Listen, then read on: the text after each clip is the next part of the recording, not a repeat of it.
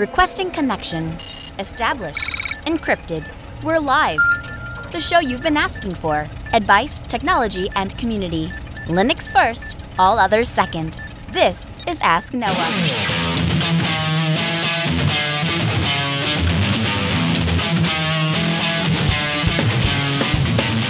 Live Multispeed Technologies, the show that puts you, the listener, in the driver's seat because you are the content. The phone lines are open to be a part of the program. It's a free call 1 855 450 NOAH. That's 1 855 450 6624. Give me a call. We'll have a conversation about your tech questions or business and tech questions. Linux advocate, above all else, small business owner, now host of the only radio show centered around you, the listener. Welcome to the Ask Noah Show. My name is Noah Chelliah. So, good evening to you all. Happy to be here. We are trying something new uh, this episode. We got a new broadcast machine in, and uh, this machine was custom built specifically for the Ask Noah Show. So, instead of putting a bunch of money into capture hardware and stuff like that, um, it we have brand new audio interfaces and all of that. Now, the thing is, a producer of our show, uh, Mr. Rikai, he has to go through and edit all of this stuff. And so when I make sweeping changes like this, it makes his life very, very difficult. And so the solution that I came up with is we're going to try.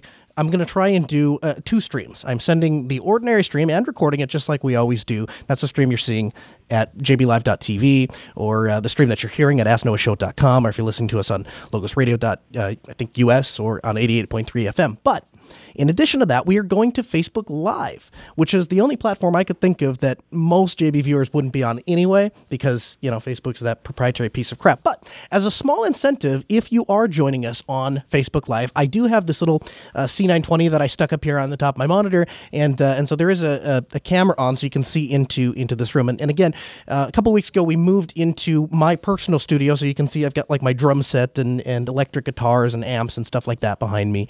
Uh, and so it's it, it doesn't look very techy, and uh, the room's a bit of a mess to be honest with you, because that's that's our, our rental rack. We've got a rental rack over to the right. Um, but that's just something special that we're trying. So facebook.com slash kernel Linux, I think. And uh, if, if I'm going to be very honest with you, I uh, I don't want to do a video show, and so I'm pretty much going to ignore the this camera and the whole Facebook thing the rest of the night.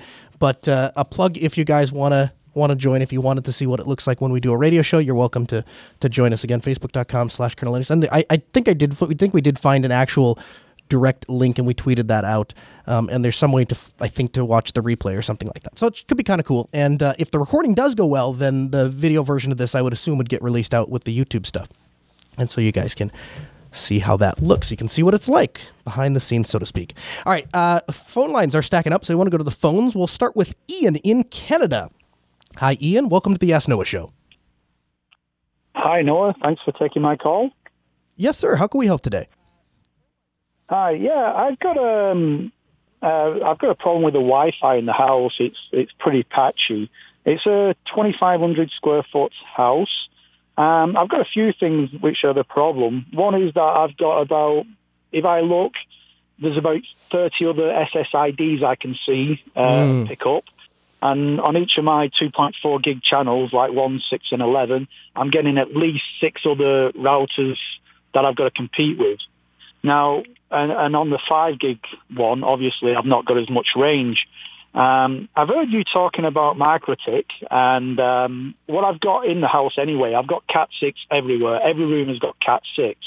But I've got certain devices like Roku's and things like that and tablets that obviously need the Wi-Fi. And I'm wondering, I know you've put them in quite a few hotels. I'm thinking about putting, say, three uh, routers in, uh, three access points, wireless points through the house. I'm wondering whether to set them up, uh, well, A, which model do you recommend? Uh, and, and B, should I have all the same SSID? At the moment, I've got an ASUS uh, router that is flashed up with a Tomato USB which is similar to DDWRT. Mm-hmm. Um, that's okay in the one room, but I've got patches all over the house, which I'm not getting anything. I'm just wondering, you know, I want a robust setup. I've seen the Google Mesh, but I don't really want to go down that, that route. Uh, I'm just looking for a, an idea here and some exact product pointers. Yeah, of course. Um, so uh, the product that you're referring to, the MikroTik, they actually make some of the best routers that are out there. And a lot of people use them as access points. In fact, they actually, the company themselves actually provides one of the ports, I think it's port one, allows you to power the router itself over PoE, or what we call power over Ethernet. That is, we power the device using the same cable that we get our data from. Now, I don't actually use MikroTik for wireless. And the reason is, Ian, is because there's a better solution out there. And the better solution is an access point by the company by the name of Ubiquiti. And Ubiquiti makes the some of the best access points, if not the best access points out there. And I have put my uh, Ubiquiti UniFi system up against thousands of dollars worth of Cisco equipment. I've put it against thousands of dollars worth of Ruckus wireless equipment, and uh, I can hold my own every single time. In fact, some of the largest Linux um, community held events with some of the most people and the best Wi Fi I've ever had was done using a Ubiquiti. So I, I can't recommend them strongly enough to you. The other thing, and this doesn't hurt, is the fact that the price point is actually very, very low. So if you take a Ruckus wireless, there are two kinds of wireless systems that we look at. The first is what we call a managed Wi Fi system, and the second is what we call a, an autonomous Wi Fi system. Now, an autonomous Wi Fi system is basically what you have. You take a router, you take an Asus, whatever. Uh, uh, EnGenius, I think, is another company that makes a lot of uh, uh autonomous access points, and they you get a web interface and you go in there and you give it an SSID and then you set the channel and then that's your access point. And so if you wanted to program 100 access, access points, you would log into 100 different web pages. Now that is problematic enough when we're talking about just doing, you know, five or 10 around the house, you know, if it's a big house, uh, or even a 100 at, at, a small event. But can you imagine in some of my installs where I have literally thousands of access points, if I had to log into each one of those devices, I, that would be, that'd be a full time job for three people. Uh, so it's not practical. And so what we have is we go to something called what we call a managed system. Now, both Ruckus, Cisco, and Ubiquiti are all managed systems. Uh, Cisco can do both. Um, but basically, what the managed system is, Ian, is you buy a controller or you set, repurpose an old computer or you run it in a virtual machine like I do, uh, and you run the controller software, runs on Mac, Windows, and Linux, and you take your access points and plug them in and put the configuration into the software one time. And then after that, every access point that you plug in will automatically take the uh, configuration that you were using. Now, here's where the rubber meets the road, so to speak. The access points will from Ubiquiti are again some of the best access points ever. And what they allow you to do is monitor what we call rogue access points. So in your case that's the other networks that you're seeing. And it will do channel optimization and say here is a here is the best channel. They're they're all bad maybe okay? Uh, and so but here is the best one of the bad channels. And of course you know you mentioned that you have both 2.4 gigahertz and 5 gigahertz.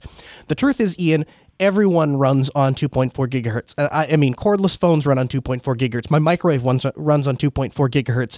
You know, I think I have my, my dog has this little bark collar thing. I think that stupid thing runs on 2.4 gigahertz. I mean, eh, the, the channel is just totally polluted. So you really want to stick with 5 gigahertz if you can. You really want to stick with wireless AC if you can. Now, the UniFi UAP AC Pro that is the professional version of the UAC, and it's only about 20 or $30 more than the AC Lite. I think it's about $130. And again, if you can run the software on your computer, then there's no extra cost to that. If you want to buy a dedicated controller, UniFi actually makes something called the Cloud Key. The Cloud Key, which will allow you to uh, run the controller on a little $99 USB stick like thing, uh, and then it's a dedicated controller. The other thing that I have played with recently, Ian, that's really helpful is Ubiquiti now supports using your smartphone to program the access point. Though I wouldn't necessarily recommend that because it's not a managed system at that point. You're just you're autonomously programming those access points. But it is something that you could do. Uh, as far as how to actually uh, get the best coverage in your house and minimize interference, the way you're going to do that is by properly placing access points. So getting them up high. Uh, don't have it under the couch. Don't have it in the basement. Get it up in an attic if you can. Get it on if you have a three-story house on the second floor, mounted to the ceiling, something like that. Um, and you want to space them properly. When I say space them properly, what we're looking for is 20 decibels of signal separation. So from one access point to the other, you want 20 dB of signal separation.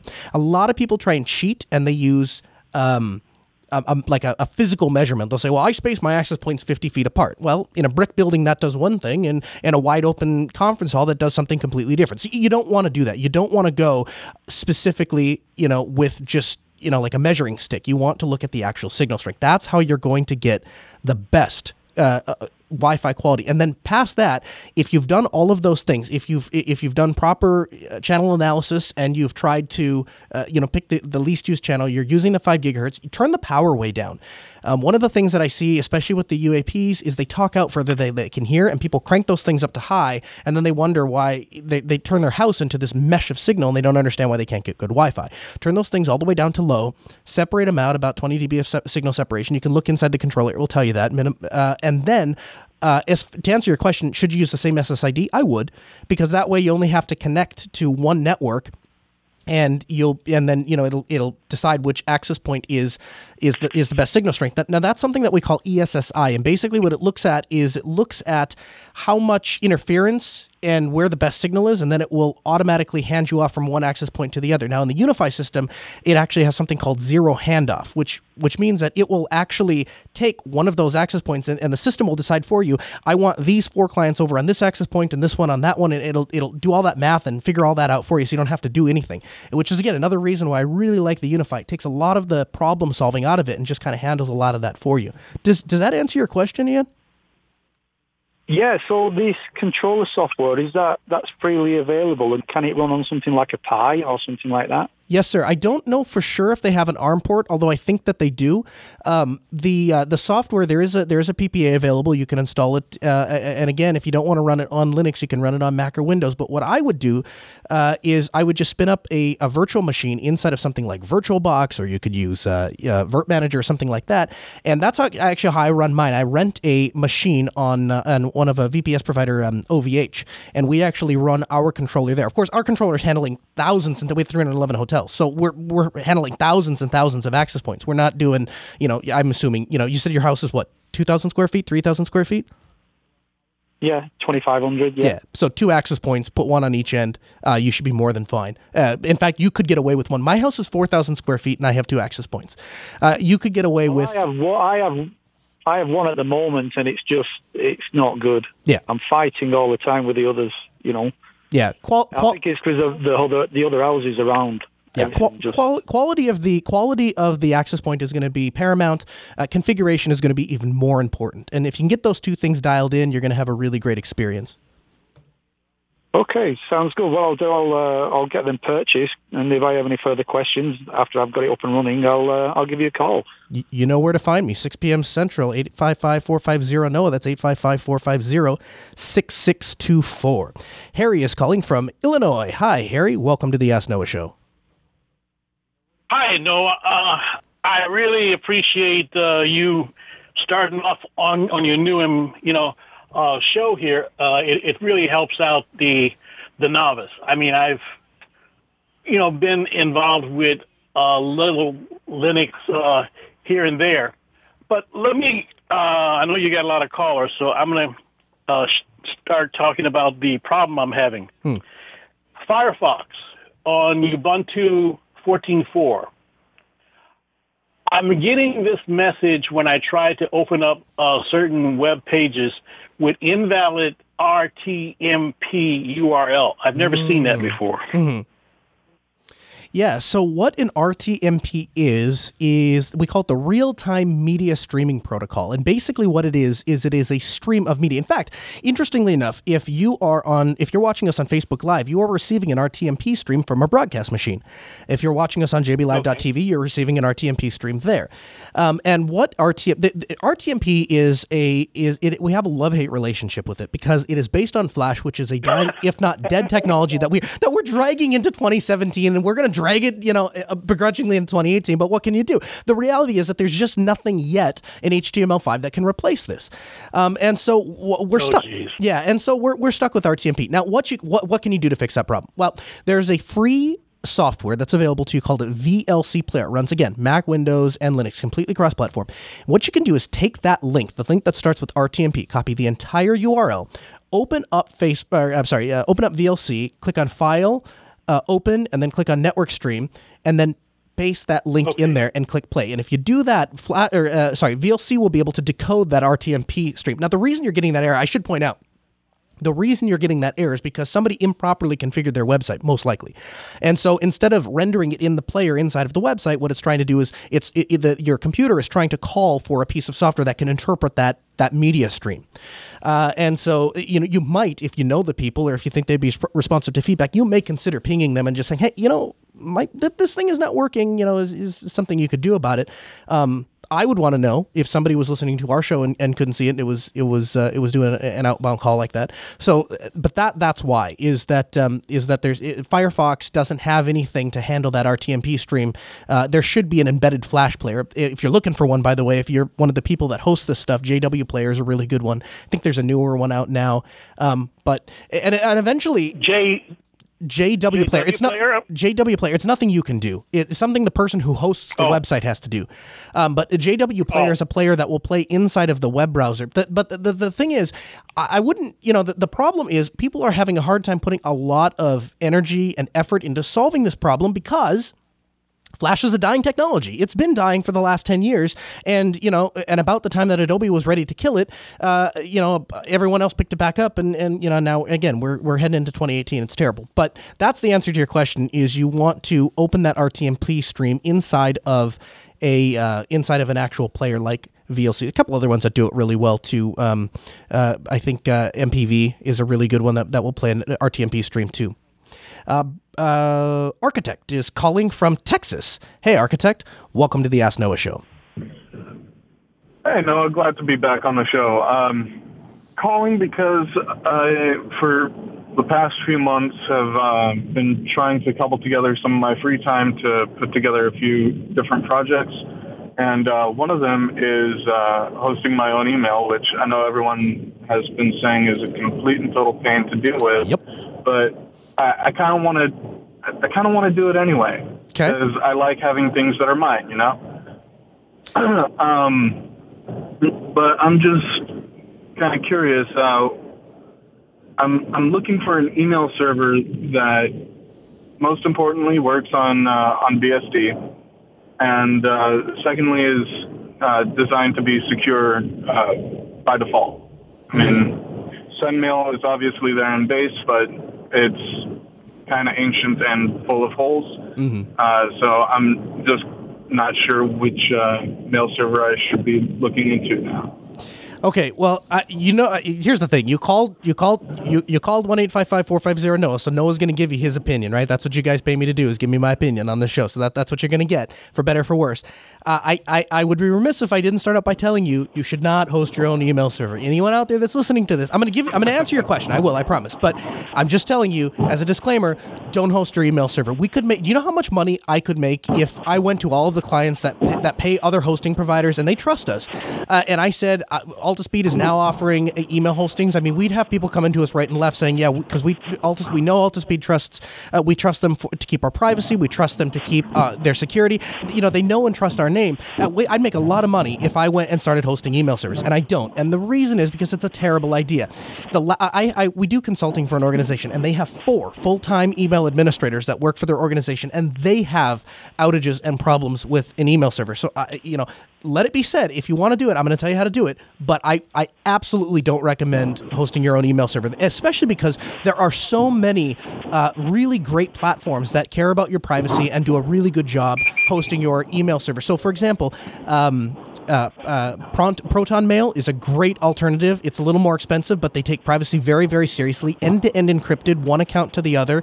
Um, it, their app has encrypted email. Everything is turned on by default, so you don't have to monkey with it. You don't have to understand the technology. You just know that your email is secure. Fastmail is a really great alternative to uh, G Suite, uh, uh, alternative to, to Gmail.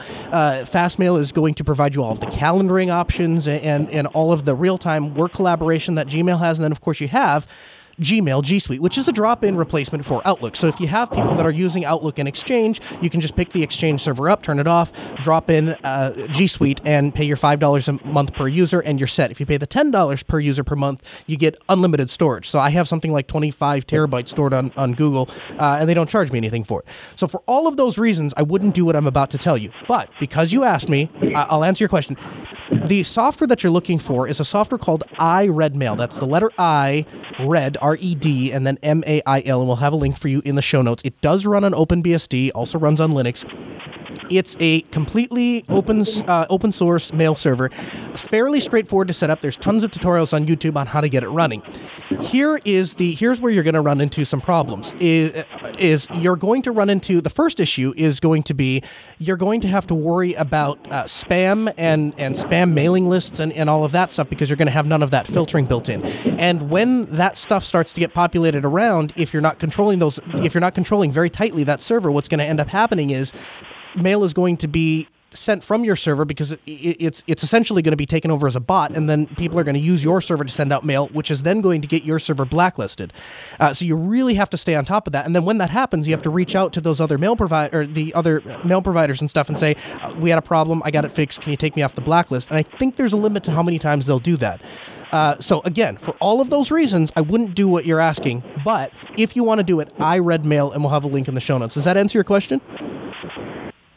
Yeah, uh, should have included in uh, a subnote that I do and have been using Proton Mail since it was in beta. Oh, good. Uh, I just kind of really enjoy uh, doing things the hard hardest way I can possibly find to do them. Yeah, sure. Uh, I mean, one of the projects that this email server is supposed to be for is me uh, porting over a an operating system to Power 9. Yeah, yeah, man. I mean, here's the thing. The, the reality is, Yeah. I do stuff all the time uh, that has no practical purpose or rhyme or reason. I just like doing it because I'm a geek and I like playing with this stuff.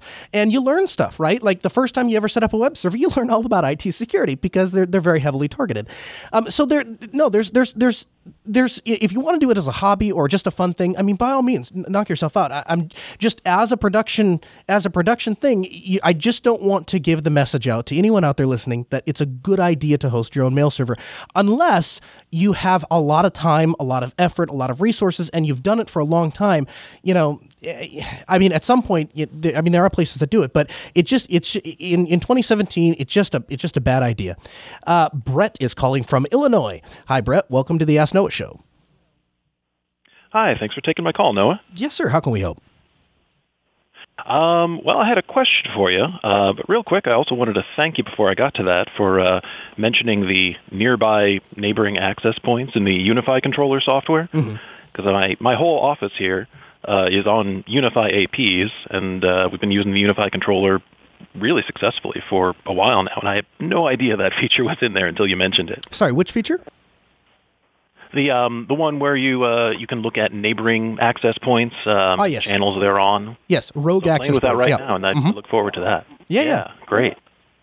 Um, anyway, the the main reason I called was um, I work for in IT for a small to medium sized business here in Chicago, and um, you know all of our workstations, with the exceptions of, of a few Macs, are on Windows 8.1 right now, and you know we got Linux, you know up up to our ears in Linux in servers, but we don't have any Linux workstations Ah, um, kind of at a crossroads right now where, you know, thanks to Microsoft uh, making sure Windows 8.1 and our standard image we've worked very hard on won't work on any brand new hardware that we buy. yep.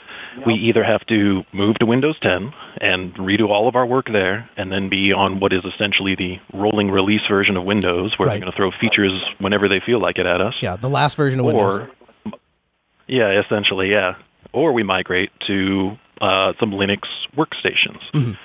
So I'm comfortable with that. Um, but if I'm going to be honest with myself and honest with what our company does, Mm-hmm. I feel like we've. I, I'm a little pessimistic because I'm worried about application lock-in that's keeping us locked into Windows. Yeah. And if I think of, you know, the nightmare scenario is is our accounting team who has Quicken, uh, or sorry, not Quicken, QuickBooks for desktop that mm-hmm. ties directly into Excel and only Excel, and they're running Oracle Forms 6i, mm-hmm. all of which runs only on Windows. So I'm wondering, you know, you I'm sure have encountered things like that in your day to day, and how do you deal with software lock-in problems like that? Is is this realistic that we could put in Linux workstations? Yes, sir. Yeah, absolutely. It's realistic. Um, so what I do, uh, how I would tackle that if you had called, if you called Altispeed Technologies and said, here is the situation that we have, and we want to bring you in as an IT consultant. We want to know what you would do to solve this problem. Here's what I would tell you. I would tell you that Microsoft is an unpredictable bag of worms oft, more often than it is not. And that is particularly true when it comes to Windows 10. Now, the reason that I become so concerned about Windows 10 is because Microsoft has a real funding problem right now. Their revenue stream is drying up because we see people that are still sticking on XP. I just we were working on an ATM I think 3 weeks ago or 4 weeks ago and brand new ATM and swapping the thing out and it was running XP embedded. Uh, that's how much people are sticking to XP and whatever the stick was on XP I promise you it's going to be twice as bad on Windows 7 because there's more people more things are computerized at the time that Windows 7 was out than at the time XP was out. And so you're going to have even more people that are sticking on uh, Windows 7 and and and and so because of all of those reasons, people are very resistant to upgrade to Windows 10. And by the time that they do upgrade to Windows 10, that's going to be the license that that is included with the computer, and Microsoft isn't making a ton of money off of that. The days of people going out buying a computer and then spending two or three hundred dollars on uh, on a copy of Windows, and then when the next version of Windows comes out, upgrading to Windows 98, and then Windows 98 Second Edition, and then the Plus add-ons, and those days are long gone. Um, and and we see that similarly with Microsoft Office. I don't I can't count the number of businesses that we do consulting for that just say, you know what, screw this office thing where it updates every you know randomly and we got five different versions of office floating around and these documents don't format properly here and those don't form I'm just going to go to, to, Google Docs and I'll do it in Google Docs. And you see that in the school system as well. The school system, uh, you know, is very heavy on uh, a lot of school systems anyway. I shouldn't say, you know, any specific one, but a lot of them are yes, doing G Suite. And you have a lot of people that are up and coming in the world, understanding and how and, and knowing how to work inside of G Suite. And it, you know, it really sets them up Google and the and the young adult very very well in a lot of ways because they're learning these skills that they can use for free if they just create a Gmail account or the business can buy G Suite, which is what I was just talking to the previous caller about, and all of a sudden all of those skills will translate because Google Docs is the same everywhere. Uh, so I think the future of of Microsoft and, and how they're going to make their money, uh, you know, is is a little bit in jeopardy. So getting back a little bit to, to specifics on how we'd solve those problems. So because of some of those reasons, I would be very hesitant to upgrade your entire infrastructure from Windows 8 over to Windows 10. Now, what I might do is virtualize the infrastructure entirely. And so you could use something like uh, you could use uh, virt-manager and uh, libvirt-d, which is an open source uh, virtualizer, and you can install it. It has a lot of the same uh, tools as VMware. Now, if you want a little bit more advanced, you could go with something like oVirt. Now, oVirt is a direct competitor to VMware. And I'll tell you, I have had conversations with the folks uh, that are in the know at VMware, and they are shrinking their development team down to a skeleton maintenance team. Uh, they're not putting a lot of money into into a lot of the, the, the, VMware stuff. And, and part of that is because they're getting so much competition from oVirt uh, and companies like oVirt. Red Hat that are competing with oVirt. Um, and here, so here's how, how do you present that to you know a high level uh, you know uh, CEO or president or whatever. What what you would what you would present is if we virtualize our infrastructure, we buy software licenses uh, one time and we put them on this virtual infrastructure, and now we can take advantage of things like snapshotting. We can take advantage of you know uh, production scale production ready file systems like ZFS uh, and we can u- we can utilize those technologies to keep to, to better our uptime and save money. So, for example, I'll give you an example, a real life example. We have a client that we're working with, and they have some very, very expensive imaging software, like twenty, thirty thousand dollars per copy of this imaging software, and uh, they need to be able to access it from all three hundred some workstations or two hundred some workstations. But there's only maybe seventy five or eighty some people at any one given time that need to access this software.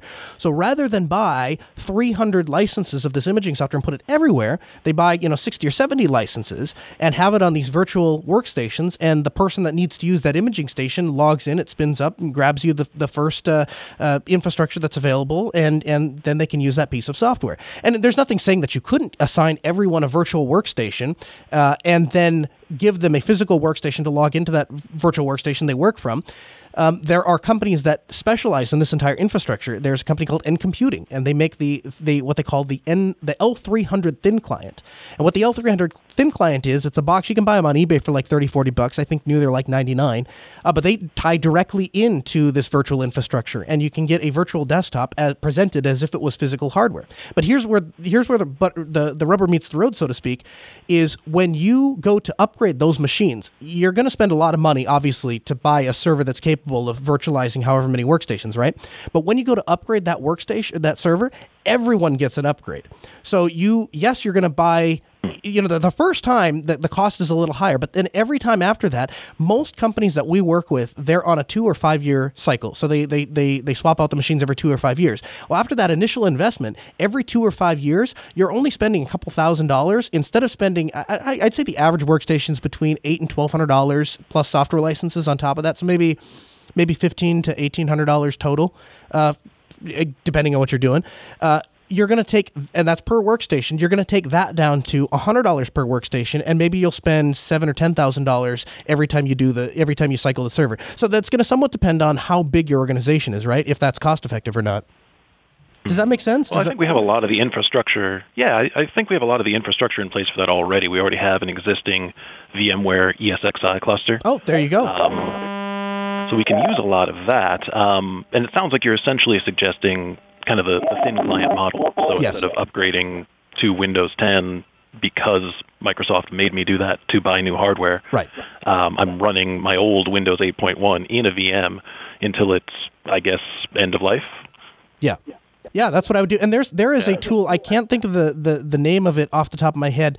Um, I'll see if I can. I'll have it for sure in the in the uh, in the show notes for you. But there is a tool put out by Microsoft themselves, and what this tool does, it's really fascinating. I'm gonna see if I can find the name of it. What this tool does is, yeah, it's disk the number two vhd.exe. I'll have a link for you uh, to that uh, to that tool in the show notes. But what Disk2vhd does is it takes a physical workstation and turns it into a virtual hard disk. And so we have gone into offices and we've run this tool, which is put up by Microsoft.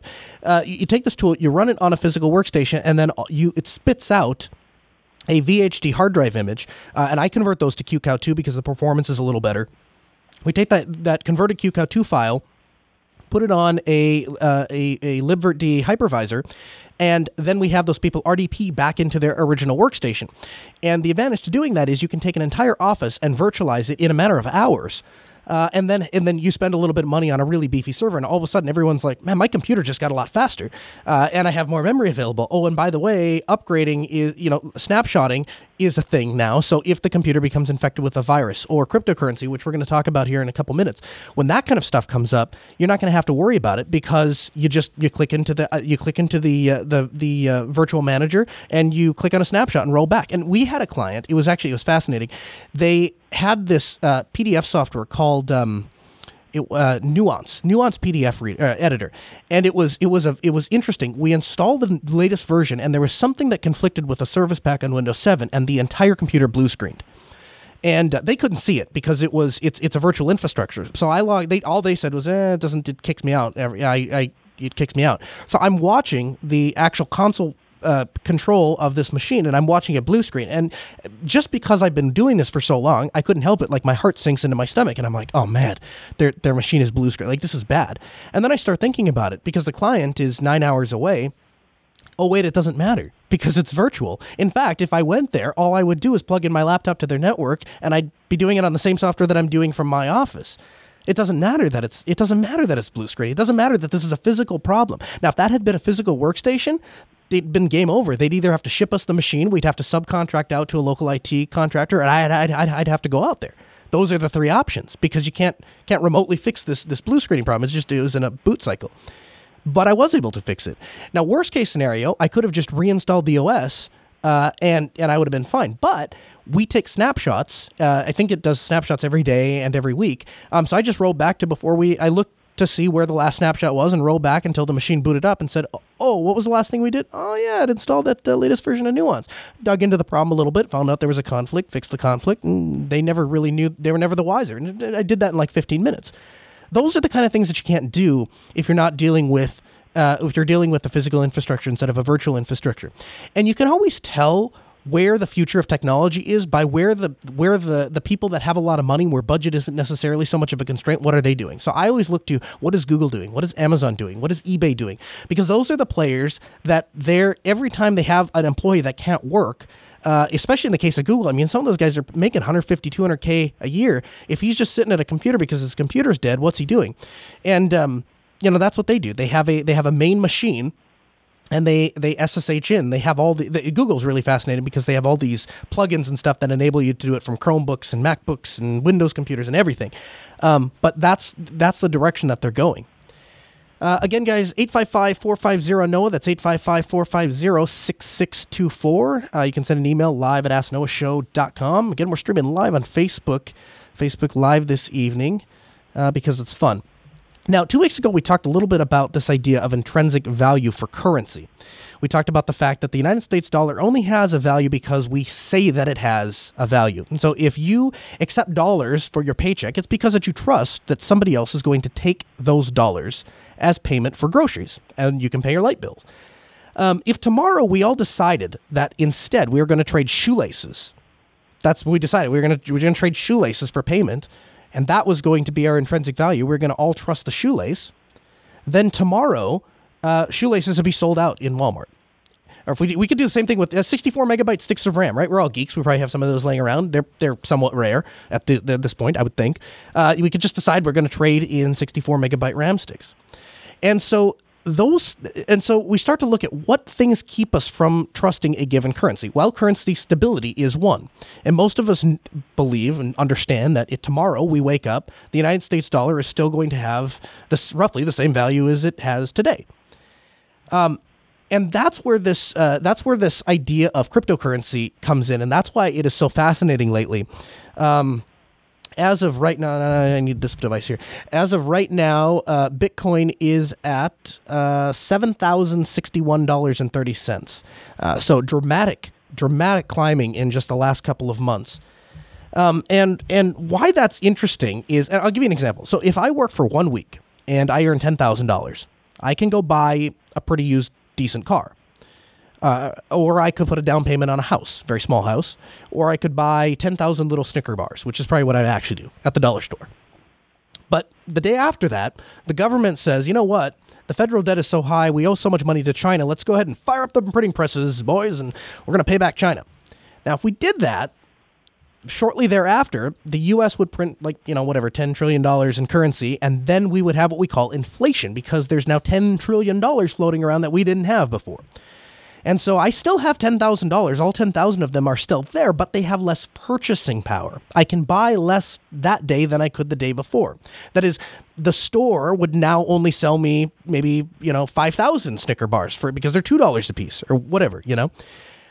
Um, and so what can we do about that? Well, we could limit the number of dollars that we print, but that solution, it's an artificial solution. It only is going to last as long as we continue decide to decide to put off uh, printing any more money. Bitcoin is unique in that, like gold, there are only 21 million coins. There will never be any more Bitcoins uh, minted. There are only so many available. And so, for example, when you when we lost a bunch of Bitcoins in the Mt. Gox crash, everyone's Bitcoins went up just a little bit. And the reason for that is because of the law of supply and demand. We decrease the total available bitcoins that are, are available to be mined because those bitcoins were mined and the private keys were lost. And so those coins no longer exist in the ecosystem anymore. They are lost. So therefore, every other bitcoin has become that much more rare. And so they rose in value. And um, so, how do bitcoins come into existence? Well, we it, it basically it's it's a very simple process. A math problem is proposed, and computers work on solving that math problem, and we call that mining. And if they solve the math problem correctly, they are awarded a coin. Now, in 2017, the math problems are so complex and it takes so long that you literally have hundreds of thousands of machines to solve these problems. And so when you combine a lot of machines together to mine a Bitcoin, we call that a mining pool. And when the problem is solved, then every person that participated in the pool gets to take home a small fraction of the Bitcoin. Now, if you have a small fortune to get into Bitcoin mining and you can afford to buy these Bitcoins that uh, Bitcoin miners that cost thousands and thousands of dollars, uh, but mine Bitcoins very, very quickly, you can actually make some money doing it. And there are people that do that. But the reality is that y- you, most of us can't afford the hardware that would be necessary to actually mine valuable cryptocurrency. You can do some of the cheap knockoff ones, but the, the, the actual expensive things like Bitcoin and Litecoin and stuff like that, you, you really need uh, you really need a, a large miner to, to, to, to take that on. Um, and again, so unless you have a small fortune, that I wouldn't recommend trying to get into this for to make any money. You're you're going to lose money undoubtedly. Uh, but I see it as a hobby. That's what this is. Uh, cryptocurrency is a hobby, and I don't expect to make any money when I go water skiing. I don't expect to make any money when I go out to the range and shoot guns. I don't expect any money when I sit down to play guitar. Uh, those are hobbies, and we spend a reasonable portion of our budget for an entertainment purpose. Now, there is a nationally syndicated uh, radio host, Dave Ramsey, who has spoken a few different times on cryptocurrency, Bitcoin in specific, and he has told people repeatedly don't invest in Bitcoins. There's always some smart aleck that will go to his page and say something along the lines of, "Well, I made some money, so Bitcoin has gone up. It's at seven thousand dollars today. I, I, I guess, uh, I guess, uh, I guess you're the idiot." And um, you know, his stance has always been, and he's 100% right about this, that just because you can make some money one or two times does not necessarily mean that's a, a, a, good idea. It doesn't mean that it's a good investment. And I'll go one step further as to say that if I were to have Mr. Ramsey on the show and I were to ask him, do you support me spending a small, reasonable portion of my earned income to fund a small hobby of mine? He'd say, as long as I'm not borrowing money to do it and it's a reasonable expense in my budget, go ahead, as long as it makes you happy. So you shouldn't expect to make any money uh, investing in Bitcoin. You shouldn't expect to ma- make any money mining Bitcoin. If you look at the power consumption it takes to actually mine a cryptocurrency, you're often going to spend more money. You're going to spend more money to actually purchase the mining equipment and the electricity alone than you'll ever make off the actual currency. Uh, and so that that's never a good way to to to get to, to to get into the cryptocurrency unless again you're doing it as a hobby. Now there are some cheap ways to not cheap but market value ways to get into Bitcoin, and the, the way to do that would be something like Coinbase. Coinbase.com is an online cryptocurrency wallet, and basically they simplify the process down to what amounts to an online bank account style thing. Essentially, what you do is you sign up for an account add your banking details, and transfer $10, $15, $25, $100, whatever, into your Coinbase account. And then you can convert that into Bitcoin. And then you can hold on to that Bitcoin and then you can sell it. Now, I think I've made it pretty clear. I spent the last 10 minutes talking about how you're never going to make any money in Bitcoin. Again, $7,000 today, $7,061 today. I want to tell you that I, I furnished my entire living room uh, with fairly expensive furniture entirely on Bitcoin, and I didn't pay anything for that Bitcoin. I just I mined the Bitcoin, and knowing full well that I was never going to make any money because it's more expensive. All those things I just said, they're all true. But when Bitcoin literally goes up five times in value in in a matter of two years, it turns out you can make a lot of money. Uh, and so you there there's a chance that you just get lucky and and then it's fun and then the hobby becomes kind of fun because I managed to, to, fund a couple trips and my whole living room and it's just it's just a fun thing to do. And I really support people getting involved in Bitcoin from the purpose of it being a hobby, from the purpose of it being something fun. Because I'll tell you what, the future, I don't know if it'll be Bitcoin. I don't know if it'll be Litecoin. I don't, it, it's entirely possible that we will come up with something called the digital dollar, and that will just be the, the, the future. But cryptocurrency in general, the concept of a public ledger, which I'll get to here, to here in a moment, that concept has succeeded even if any of these individual cryptocurrencies fail. And it's fun to participate in what the future of online, at least, currency is going to be. So let's talk about the, the blockchain. Let's talk about the, the, the public ledger. Basically, what happens when you're awarded a Bitcoin? When you solve the math problem, how, what happens? Well, the transaction of the coin being awarded to you is recorded in what we call the public ledger. And that ledger is basically a large Excel spreadsheet, uh, for lack of a, a better explanation term. And everyone who wants a copy can download it. And every single tra- transaction that is ever conducted in Bitcoin uh, in other words, coins that are being transferred from one account to another account is, is, is, is called a transaction and is recorded in that public ledger. Now, this is great from a fraud standpoint because there are 10,000, 100,000, 100 billion people that all have this ledger copied. It's pretty, it's almost impossible. We'll say it's impossible, practically speaking, to ever circumvent the security of the public ledger. I can alter my public ledger. I might even be able to convince a couple hundred thousand people to alter their public ledger, but it will be dwarfed by the hundreds of other million people that say, nah, those people are wrong. That doesn't match what we all have. Um, and but at the same time, we can propagate changes to the ledger to everyone's ledger as long as they're authentic transactions. We can propagate those changes within a matter of seconds uh, which makes sending money across uh, international lines super uh, quick and efficient. It means carrying money uh, across international lines is super quick and efficient.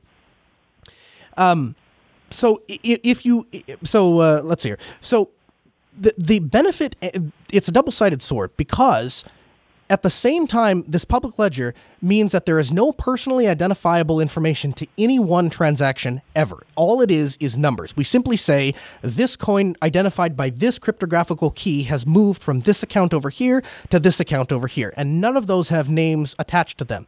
However, because the entire public ledger is in fact public and everyone can have a copy of it, if at any point in time I can tie a Bitcoin address to a given human being, I can forever follow that money. So let's let, us walk through an example. If you were to buy a Bitcoin from Coinbase, which has your banking information, so they can they can get a subpoena and get get your personally identifiable information, your name, your social security number, your dog's pet, all that stuff.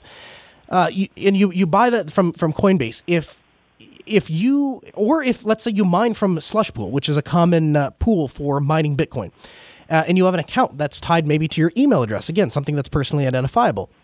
If you have either of those two things, at some point you can go back and and they can say, okay, that person mined this particular coin, and then he sent that coin to this address, and then that coin went to that address, and then that coin went to that address, and that coin, and you can you can follow that money around. And we saw that happen in the Ross Ulbricht case. If you don't know who Ross Ulbricht was, he's a guy who took the advent of Bitcoin and said, I could pair that with an illegal marketplace, and we could sell tons and tons of illegal things.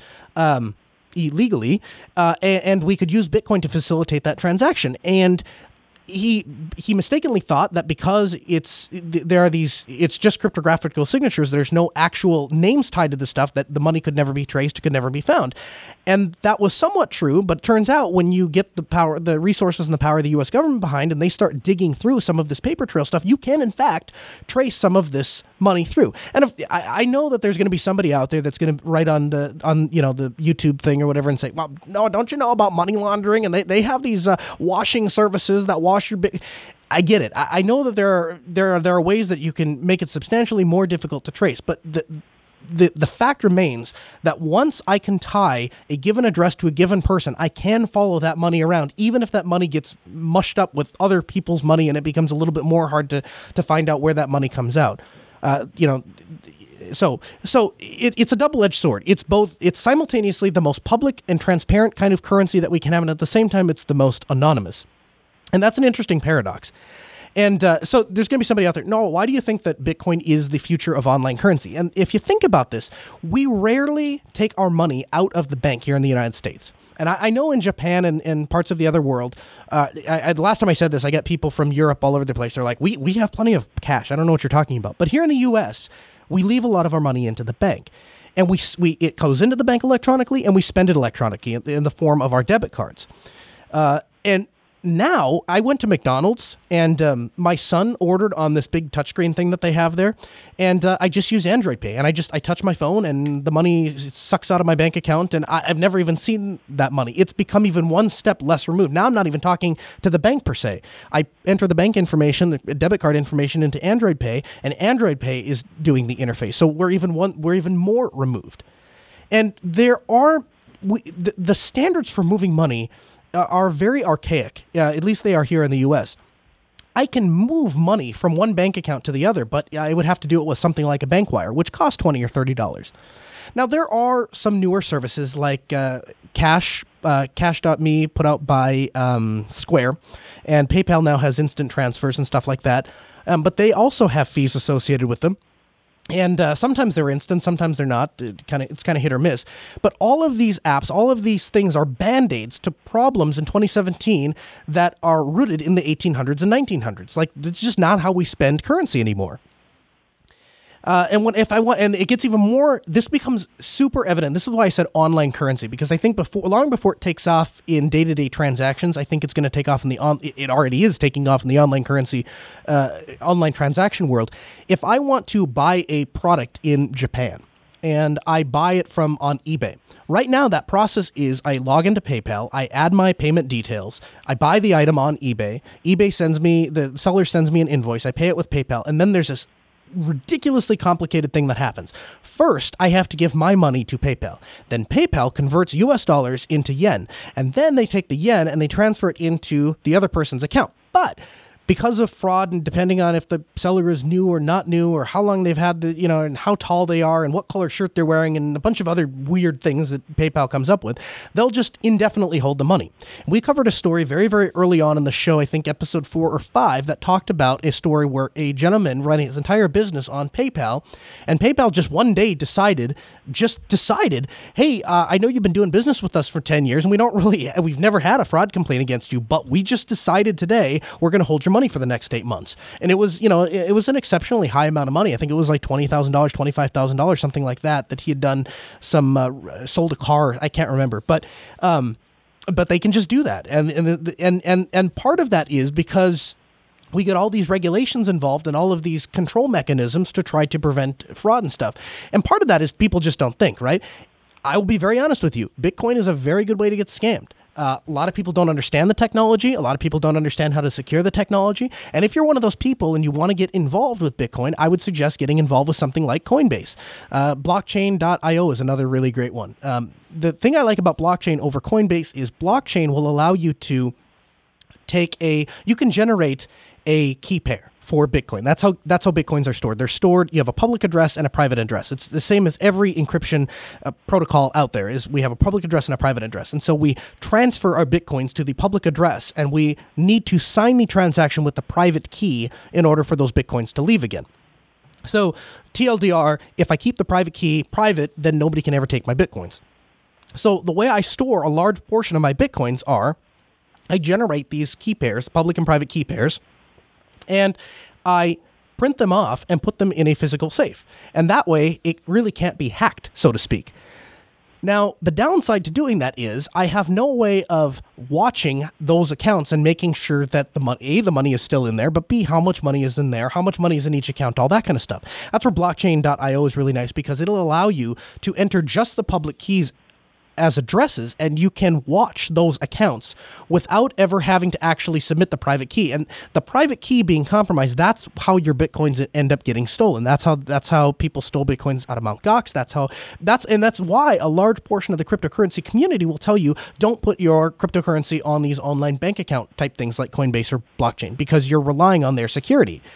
And uh, a lot of times the people that are stealing this stuff are smarter than the people that are running these companies a lot of these companies are started up by venture capitalists who don't really understand the technology. They just want to make a bunch of money.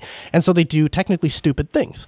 Uh, and and so blockchain.io is interesting because you can kind of you can kind of thread that line. You can have the convenience of having just an app that I can pull up and see how much money I have in my Bitcoin wallet without ever having to actually give up any of my security. Um, so but so yeah I, I i really i'm really interested in cryptocurrency. And and again watching as cryptocurrency especially bitcoin in specific as it climbs uh, and as it kind of does this roller coaster thing but in general is on its way up i think it's something that the show has to keep an eye on for. And there's there's all these memes that are going around because those of us that have been that are true geeks that are true nerds we've been following cryptocurrency since 2012 2013 um, and uh, you know bring back plan b hashtag. But but you we we have liked and, and seen these things and nobody cared back then because it was like oh this stupid uh, the stupid pretend money thing is you know it's worth a couple bucks nobody cares. And um, you know think what you want about things like the Silk Road it brought a lot of legitimacy to Bitcoin. It showed how even if even in an unregulated Bitcoin, the U.S. government has come out and said Bitcoin is not currency, and even with that stamp of it's not real currency, it's not real money, you guys are just playing online. Turns out a lot of people bought a lot of stuff from uh, from this marketplace using this illegitimate, and I'm using my quote fingers, illegitimate currency. And um, and after that, you've seen a bunch of other marketplaces pop up, and they take Bitcoin. Now, Altispeed Technologies, we take Bitcoin. If you want to pay us in Bitcoin for a service, in fact, we have a flat rate. Um, one of the things I did early on was I said that if people want Bitcoin to be accepted, then we need to stabilize the market. And the way to do that is to stop tying it to fiat currencies. So just say, I will accept X amount of a payment in Bitcoin to do a given service. And so I stuck my foot in the mud and I said, I don't care if Bitcoin is worth a million dollars or one cent. I will work for, I will do one hour of service for this amount. And I don't remember what it is, but it, I mean, I'm sure it's thousands of dollars at this point. Um, but I just, I stuck my, my foot in the sand and I said, I'm sticking with it. And, uh, you know, at some point, maybe we'll reevaluate that. But I, I, we don't do what a lot of these other businesses do, which they use a service like BitPay and they ta- they'll they'll accept Bitcoin technically, but it immediately gets converted back into U.S. dollars. And that's an okay thing if you are if you own a technology company or you run a uh, if you run an IT service company or something like that, and you want to support the cryptocurrency community or you want to let your customers pay, that BitPay is a great way to do that because it, it takes all the risk out of Bitcoin. Doesn't matter how much the market fluctuates. At the time that you got your payment, uh, it will it will get deposited in US dollars in your account. So it's kind of a cool way to play. Uh, I getting uh, a couple questions coming in. Uh, what do I recommend for miners? Ant Ant Miner S3 is a great miner. Um, it sells for between 150 and 200 bucks on eBay. But you want to do the math. Uh, it, that will net you. It's it's uh, that will net you. Let's see here. Let's do the math. That will net you about eleven dollars a month in Bitcoin. So do you see why I'm saying this is not this is not a way to make money? It's just a it's just a hobby. It's just something to play with. Uh, you'll make eleven dollars a month, and that's before you've taken into account the tremendous amount of electricity. I think my my S3 ant miners. I think they are on 600 watt power supplies, and I've got four of them. So I'm making 40 bucks a month, but when you consider how much power I've spent plus the miners at the time that I bought them, they were like three or four hundred dollars. Uh, you know, it's, it's like a 10 year 10 year break even point. Um, but you know, the, the thing that has turned around, and it happened once before, so you know it could happen again, but it would just be a function of luck. Is the the uh, the inflation of Bitcoin itself, the the the growing uh, value of Bitcoin, which seems to it definitely seems to be on its way up. But uh, nobody cared about Bitcoin back in 2014, 15, and even 16 to to a lesser extent. And now all of a sudden, it seems like every time I turn around, somebody wants to know uh, what Bitcoin is, how do they get involved, is it safe to get involved that's that's what you do. You go to Coinbase.com, you sign up for an account, and they will take care. I'm not. It's not guarantee. I mean, no one's not going in the red book and saying that's you're going to keep all your money safe, but. I'll give you a much higher likelihood that you won't have any problems doing it through a reputable site like Coinbase um, that takes all of the mystery and all the technical things out of it, and you just I have this many bitcoins now they're worth this much now I want to spend them. Here's the address how I spend them. Here's how I take them in. It's very straightforward and simple. Hey guys, we had a suggestion in the Ask Noah Telegram group. If you're not familiar with Telegram, it's a instant messenger platform that is fantastic for group collaboration. You can join Ask Noah Show, or I'm sorry, telegram.asknoahshow.com. Also, while you're at the asknoahshow.com, make sure to check out our past episodes, and uh, you can contact the show that way we had a discussion about a war stories episode. Most of you that listen to the show work in the IT field in some way, uh, some way or a form of another, and uh, we're going to do a war stories episode. We're going to do that. Uh, some of you guys can't join us live, so we had to, you know, we took calls the first half of the hour, second half of the hour, and wanted to talk about cryptocurrency, but uh, there's some of you that have said, you know, I just I can't be there at six o'clock on a Monday night, and we do this show every uh, every Monday at six p.m. Central. So n- uh, not next week, the week after, Saturday the 18th of November at six p.m. We're going to do a war stories episode, and we got a couple people lined up. They have some really fantastic stories about working in the IT fields. Crazy, crazy, crazy stuff.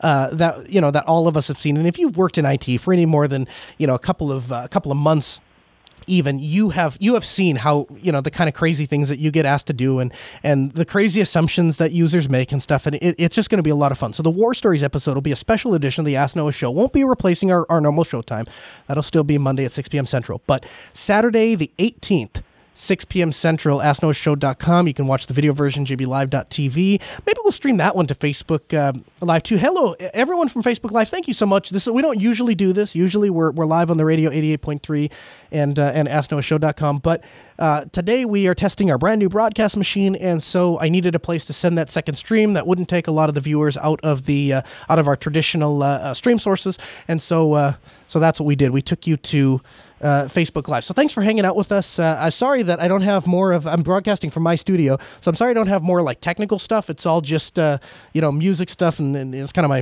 kind of my my man cave, my my music slash uh, geek man cave. Um, but uh, thanks for hanging out with us. We really appreciate it. You guys should follow us on Twitter at Ask Noah Show. We uh, we tweet out from time to time. Uh, you'll get updates about the show, things that are happening, our live locations. Two weeks ago, we did a live event uh, from Fargo at Voxtelesys. Huge thank you to them for donating our our uh, broadcast call-in system. Uh, conference time is coming up next uh, the next couple months January February March April. Those are going to be conferences. We'll be live at all the major Linux events. Uh, we'll be live from NAB in Las Vegas. Going to be a great time. So if you want coverage of any of that stuff you want to hear make sure to follow us on Twitter. The Ask Noah Show talked about that a little bit before. AskNoahShow.com that is the Ask Noah dashboard. It's where you can find links to show notes uh, contact for the show. Uh, again changes that are coming up for the show. We also release small little uh, bite-sized YouTube videos, reviews of hardware, reviews of software. When se- uh, 1710 came out, obviously there's going to be a big review of 1804 when it breaks in April. So it's a fantastic place to stay involved. You can follow me personally at Kernel Linux on Twitter or on Facebook, facebook.com slash Kernel Linux, which is where this here live stream is uh, is coming from this hour. Want to th- give a huge thanks to Ben, our producer, Sarah, our call screener, and Rakai, our video editor. Of course, the entire team at JupiterBroadcasting.com for making this show possible. Make sure to check them out, JupiterBroadcasting.com or JBLive.tv. Tons of great tech podcasts. We'll see you back next week at uh, AskNoahShow.com. Thanks a lot and have a great night.